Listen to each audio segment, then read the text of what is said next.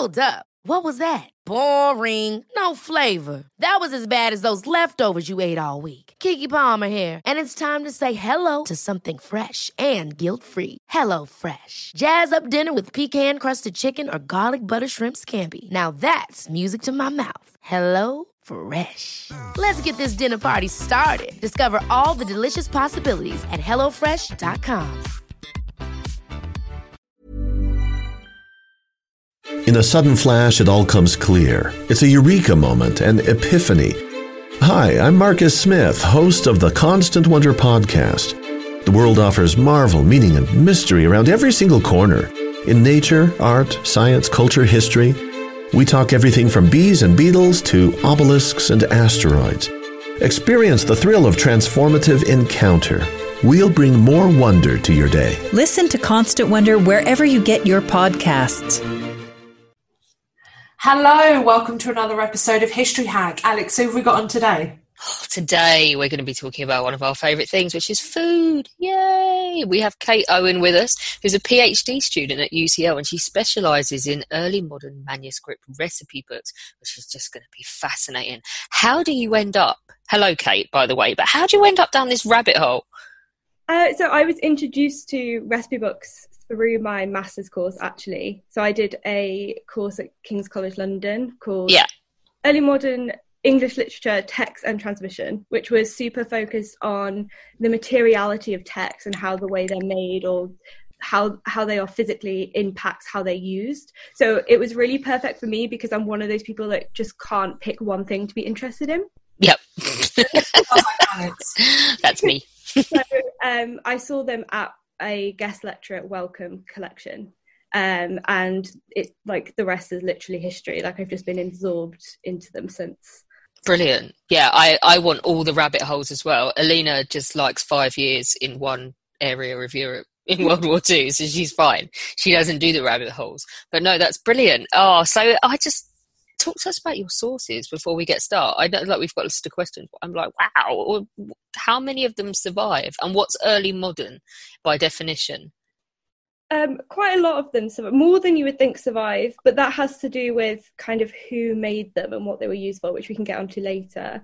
Um, I tend to look at recipe books that are kind of 16th, 17th century because that's when kind of conventions and how you write your recipe book and what you use it for are kind of well established. But they have a long history, kind of from the medieval Book of Secrets, kind of all that books full of different knowledges and recipes to do things, and kind of I look at more of the 17th century domestic household recipe books. Oh, one more diversion before we start the actual list of questions. What's the oldest recipe you've seen? In I've I've handled medieval recipe books, Mm. so I could probably say then. But a lot of recipe books, even in kind of the later ones, have earlier sources. So even though they're not written down in like classical times, there are sometimes recipes that have been interpreted for early modern audiences that have a long history. Can I diverge on one question now? I think we, we, you started a bowl rolling, Alex. This is your. Are your you fault. going to mention cake because it's you? No. Oh, okay. fine. Actually, I'm going to say, have you tried any of them? Yeah, That's the first thing you've got to do, right? It actually is, and I've but well, my, the first thing I ever made was a posset, which was an absolute big mistake because um, they are kind of drinks that are made from like hot alcohol, like wine or ale, with curdled milk in. Um, I know, I know, and they have. They also they were purported to have kind of like med- medicinal purposes, depending on what you put in them. But also, they're quite good for like if you're sick and you can't eat anything. They're quite fortifying because you can put cream and eggs and yeah. So, but what I do now is I tend to stick to the more the biscuits and the cakes and the things that I could actually eat. What's the rankest recipe you've ever seen? I think that might be it. yeah. The rankest. There's lots of in there's lots of spices that you wouldn't put together that I see quite a lot. That Is we that because of like that's the this is days before refrigeration, isn't it? So it's more about it's as much about preservation as it is about taste. um that was thought for like a really long time, but they they think it was actually just their tastes. Um, for example, like because spices also had a bit of reputation to them if you could get some of the rarer ones. Um, and early medieval, early modern food was just full of these spice combinations that you just wouldn't put together. And it wasn't until kind of the French were like, we should go back to using food um, as natural as possible and just with their natural flavors. So when people say English cooking is bad, I kind of think it's the French's fault. And then they have all their Michelin stars. Yeah. What's the worst combination you've seen? So just things that I think the delineation between like what we'd use for a dessert and what we'd use for um, a main. So like you'll have um, you know cinnamon and sweet things within recipes that have meat, which I have not made and I don't think I will be. Um, but in terms of gross ingredients, especially medieval recipes, you have a lot of things like lampreys and eels and things that I just would not eat. when you're saying about combining certain spices, all that was flashing through my mind was combining cinnamon and, for example, parsley. And I'm thinking that's probably just the most grossest thing you could possibly ever do. Yeah, I agree. um, maybe not the very grossest of all the things in the whole world, but it does sound pretty gross. With the spices, that's that's the kind of thing I'm going for. The kind of gross spice combinations. What could you put together? Like maybe hot paprika and oh god, just anything with coriander, fresh coriander would make me gag. Oh, you're one of those. Yeah, I'm one of those people with highly attuned taste buds that realise that it's technically poisonous. I like coriander within within reason. Obviously, that's because you have amateur taste buds. Do you know what? That's what it is. That's why people are repulsed by it because if you ate enough of it in like fistfuls, um, it is poisonous. So that's my highly attuned taste buds rejecting the rankness of coriander. You've evolved. I I'm more highly evolved than you, Alina, is what I'm saying. Does it taste like soap to you? Yes. Yeah, I think that it's a genetic thing, isn't it? I've read. yeah genetically superior, not going to get poisoned by having a massive salad. Yeah. Whereas Alina is likely to come home from the pub one day and eat so much coriander that she dies. See, for me, it's I can't stand sage. I think it's absolutely vile. I would not put it into any of my cooking. Um, but coriander- what about stuffing? No, I won't have it. I make my own stuffing. Um, I do leek and apple stuffing instead. Weirdo. Should we actually get on with the questions? Yeah. Instead of just bombarding Kate with randomness. what are manuscript recipe books? so I think distilled right down to define them it's probably notebooks with handwritten recipes within hmm. them. Um, but because they are manuscripts and they've been produced by the people that are going to use them, or at least initially the people that are going to use them, they are so diverse in content because they reflect that person's needs. So I've dealt with ones that are more professional. So there might be a doctor's recipe book, which is purely medicinal and just all the stuff he'd need to do his job. But I tend to deal with household recipe books, like domestic ones that kind of reflect the needs of the families and, and the households that use them. So who actually owned? I mean, this is such a silly question, but who actually owned these recipe books? Um, so it's not. Um, I think people think, oh, recipe books, we all have recipe books, so they just must have been used by everybody. And I, when I went into recipe books, I think I was naive and I was like, I'm going to learn all about just the ordinary person and their, their cooking and their medical knowledge. But really, they are quite a middle upper gentry class endeavor. Um, and that's for a few reasons. So you have to have, you know, the knowledge of how to read and write to write them down. Um, you need the resources, so paper, ink. Um, if you're going to use them, if you're going to use the recipes, you need ingredients. And some people got really into things like distilling and making things that lasted a long time. So you need the storage. And it also became like quite a a good pursuit to have if you were kind of kind of the gentry classes. So um, it was quite a good thing to do to get a reputation for having. You know, I'm good at recipes. I'm good at um, medicine. I'm good at cooking. Um, so it became quite a, a good gentleman pursuit to have. That's really good. Um, so, yeah, I guess working class people wouldn't have had recipe books, would they? All be in their head. Um, yeah, I think it's a really good point as well. I think some people make the mistake that if you read one of these books, you you know everything that's happened in the household, but there were different ways of getting knowledge. Um, and when you have recipe books, the recipes in there might not be the stuff that's every day because for example i'm not going to write in a recipe book how i make a piece of toast because it's just common knowledge but they might have written down recipes on scraps or had their own kind of notebooks. But the way that the this genre in particular is is they were often made to be shown to other people or to be passed down. So they want them to survive. And I think that could be the difference as well. Right. Talking about layouts. Yeah. I've got it in my mind that it's just the simplistic here is recipe one, two, three, four, five. Am I right or am I completely off the mark? No, they're much messier and just mad, much more mad than that. so there's, I mean, there's loads of different ways to set out a recipe book. Um, I've seen, you know, you might have a notebook that actually was something else before it was a recipe book, so it's just full of different stuff. Um, you might have a really nice presentation copy where you've had, you've basically put all your nicest recipes in one book and made sure your handwriting was really nice. Um, and you might split it between um, you might have the front of the book is medicinal recipes, and you flip over the book and work from the back, and then that side could be the culinary. Or you might have an index, and just everything is just assorted inside of. I've just written down recipes as I've found them and as I've wanted to write them down. But quite often you do get, you do get groupings. So you might have all your preserves in one section, and then um, a particular ailment. You might have all the recipes to deal with that in in another. But they are quite uh, messy. so it, you've mentioned um, medicinal. Is that basically the two blocks you get? Because obviously this is sort of pre-chemist, pre-drug obsessed. So you those are the two blocks you have. You have the medicinal stuff that's supposed to benefit you, and then you have the sustenance that's supposed to feed you. Is it a very definite divide between those two, or do you find other things as well? You find lots of other stuff. So uh, it might just be that this the book contains everything you might need in your household. So ink is a really common recipe.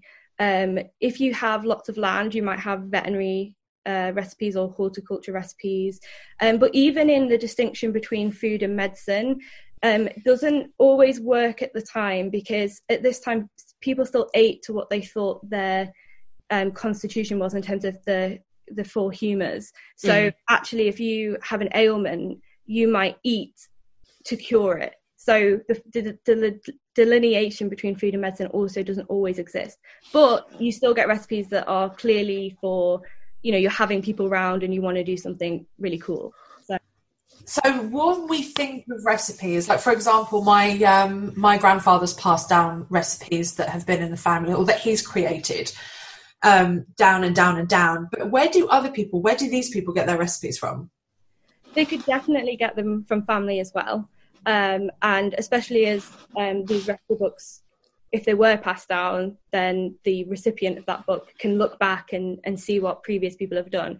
But you could get recipes yourself from printed books or printed media. So if you have um, a cookbook, you might just pick a recipe from it that you want to try and you write it in your recipe book. Or um, when these recipe books kind of get to further in their lifespan, you could have cutouts from newspapers um, glued in, but also you could exchange recipes with other people. And that's what I find really interesting because you could use them as a way to social network. So you could say, um, someone might ask for a recipe or say, Oh, I need to make this. And you're like, Well, actually, I have a really good recipe for that. And you can give it to them and kind of use it for what clout, as the people say. yeah. There's never been a faster or easier way to start your weight loss journey than with PlushCare. PlushCare accepts most insurance plans and gives you online access to board-certified physicians who can prescribe FDA-approved weight loss medications like Wegovy and Zepbound for those who qualify. Take charge of your health and speak with a board-certified physician about a weight loss plan that's right for you. Get started today at plushcare.com slash weight loss. That's plushcare.com slash weight loss plushcare.com slash weight loss. Hold up. What was that? Boring. No flavor. That was as bad as those leftovers you ate all week. Keke Palmer here, and it's time to say hello to something fresh and guilt-free. Hello Fresh. Jazz up dinner with pecan-crusted chicken or garlic butter shrimp scampi. Now that's music to my mouth. Hello Fresh. Let's get this dinner party started. Discover all the delicious possibilities at HelloFresh.com.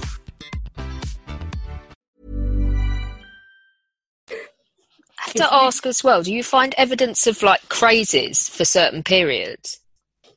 Yeah, definitely. So, especially with ones that have, when we were talking about really spiced recipes, um, that you can definitely see in the kind of older sections, you'll see lots of stuff that uses lots of different spices.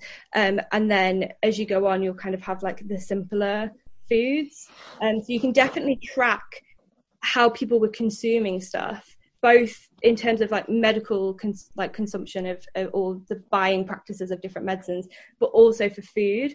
And there's been some really good research recently. I was listening to a, a conference where someone was saying you can kind of track um, kind of the use of things like sugar which is so tied to you know the creation of the slave trade and colonialism and you can track that even within these personal recipe books that just you know the middling and upper classes might have had. So they actually are really interesting resources for so many different things.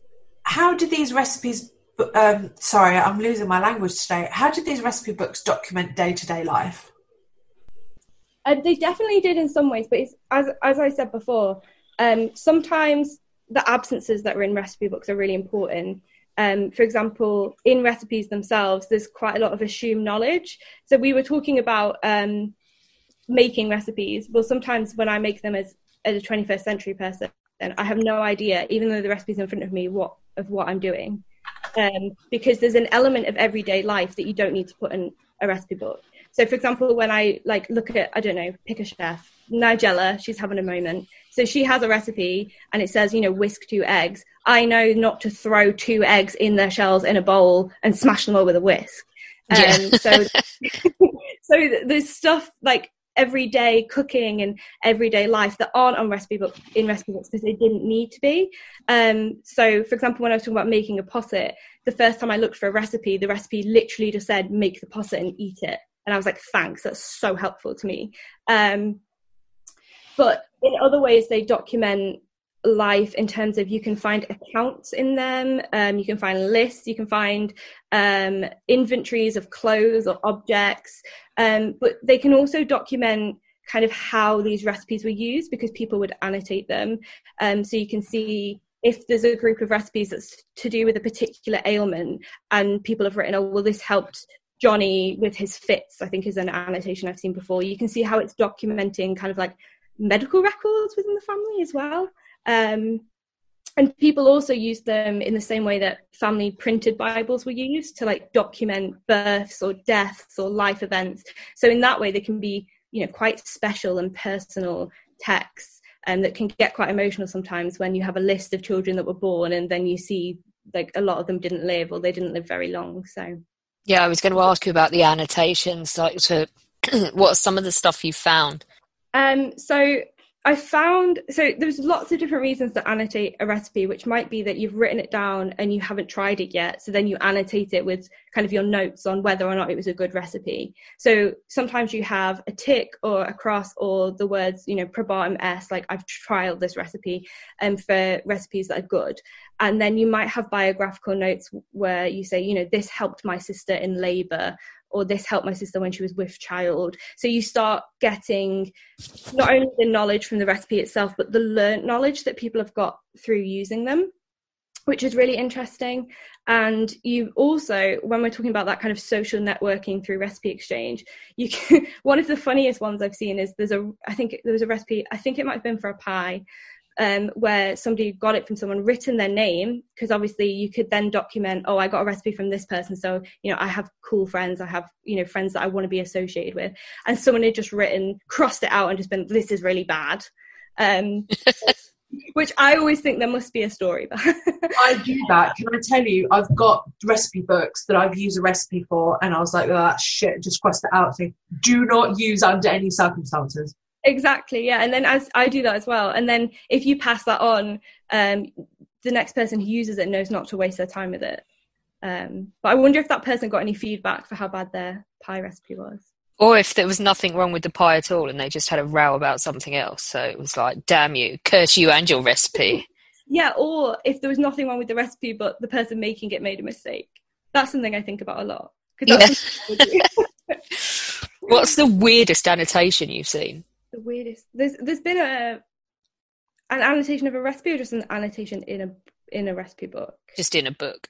Um, the there's a really funny um, annotation where so often recipe books have claims of ownership in them so they'll be like kate owen her book and the year and maybe like a nice bible quote or some nice decoration but often people would just write as they got recipe books and they exchange hands they'd write their name in it so they could document who's had it and there's a recipe book that's known as the johnson family recipe book that was owned initially by someone called elizabeth phillips and um, underneath there's a there's a, a note that says, you know, this was given to me by my mother, and it means stepmother because this second owner married Maurice Johnson, who wasn't doesn't seem to be very happy that she got the book and not him. So underneath it says, you know, something like, "This is um, I claim this book as my right, Maurice Johnson of Spalding, Lincolnshire."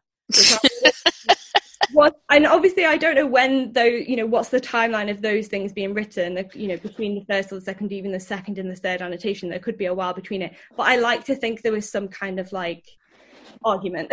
Maybe it got it went down in like a divorce or a separation thing about who got to keep the recipe book. Yeah and maybe, that's his moment of glory. Yeah I, I i don't i don't know the specifics of it but it just obviously it says a lot because he's obviously claiming that as his property and there's all sorts of stuff to do with women's ownership of property and women's ownership of books and how many how many women's libraries got absorbed into their husbands. But also he obviously thought well this is this is a family text and it ended up being you know used into the 19th century. So he took it but he did make good use of it. And he also was really um, he was involved in the founding of the Spalding Society, which was like a, a gentleman's society with intellectual interests, which makes me think how many recipe books did you, men claim or men or just family members use that had information from the kind of domestic women's knowledge that ended up in kind of like semi-professional or professional male spaces. I think hmm. about that probably more than I should. it's another rabbit hole from a rabbit hole. Yeah. Random question as to it's kind of on topic, maybe a little bit off topic, but for example, if you had I don't know seven girls born into a family and you have this one recipe book, who do you who do they end up giving it to? Was it the eldest? Is it the youngest? The one in the middle? The one that cooks the best? Do, could you, can you answer that? Is that even possible?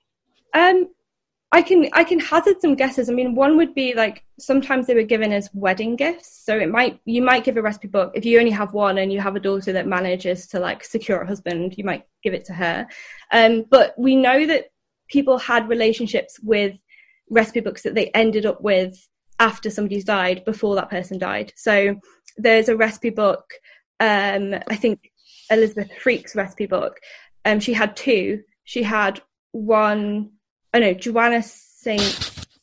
John's. Anyway, somebody had a recipe book and she died. And when she died, she she had a recipe book that was just medicine and a recipe book that was just culinary, and she split it up. So she split up her recipe archive.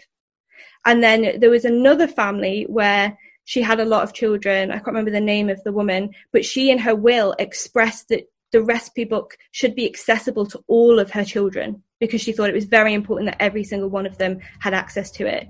And they could have done that by passing it around, but they could also could have just lent it to each other and started their own recipe books with the recipes from the original.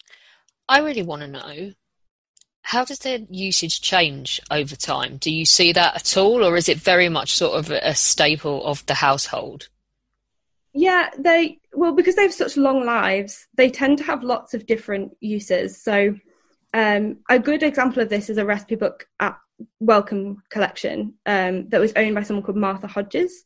And it was used as like a recipe book, but it's also got other stuff in it, like religious writings and just um, excerpts from different print sources. But on the front page, there's just this mess of lots of different uses over time. So there's a really lovely note that says, um, this was our grandmother Martha Hodges book, and then it has a little genealogy to say how she, she was related or how they were related to her, and then it says her hand. Um, she has written her her signature in her own hand, or her name is in her own handwriting at the back of the book, and her brother was a doctor who had a book about recipes, and that itself shows like a massive respect for the text. So this was your great grandmother who um, is now gone. She obviously knew her stuff because her brother was a doctor himself and go go to the back of the book and go and look at her hand and that to me says there was something special about going and visiting the hand the handwriting of their great grandmother in the same way that you know people get tattoos of handwriting of loved ones that's passed on Mm-hmm. but on the same page there's just loads of marks where someone's just tested their pen so i'm Yeah. like has kind of gone down a bit. And there's also um, people have copied writing that's on that page in a shakier hand. So also now it's being used as a place to practice your handwriting. So I guess as time goes on, um, the the change in the relationship people have with it also changes, and they become more valued or less valued depending on who owns them. There are special collections um, of these recipe books, aren't there? Yeah. So there's a lot of them. So I deal with, uh, or have dealt with in my research, Wellcome Collection, um, the Royal College of Physicians London. Um, but there's recipe books in special collections everywhere. Like Folger has quite a good amount. Um, Penn University, University of Pennsylvania does. So they're all over the place. Um, and using special collections is just so important when dealing with these texts, at least for me, um, because there is something about holding them. And i think we don't credit our hands enough when we're doing research as, as being knowledgeable if that makes sense. So we just tend to think oh we look at things.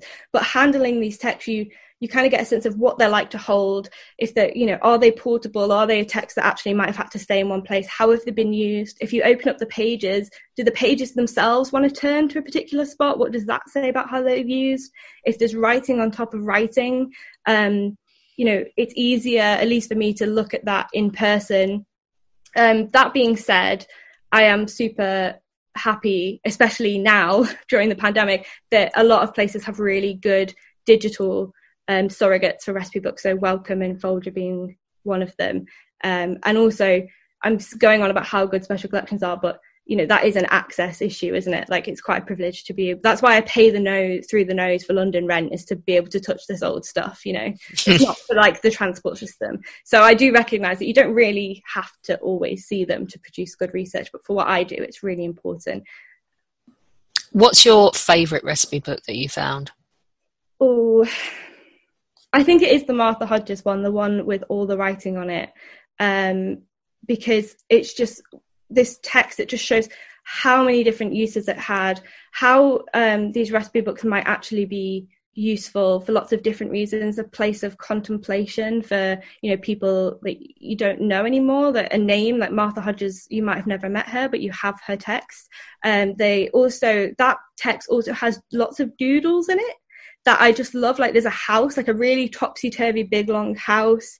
Um, there's some kind of animal, like I don't know whether it's meant to be a stoat or an otter or a dog, but it just shows to me like how life actually has kind of took place on these recipe books as much as been documented by it and especially the doodles not to like be mean at the art level of whoever drew them but they do look sometimes look quite childish i mean i'm Mm. not i'm not an artist so it could have been an adult but i also like to create this fiction in my head that at one point someone was trying to do some work and their kid was being really annoying so instead of like shoving them a tablet they just shoved them this manuscript and Yeah.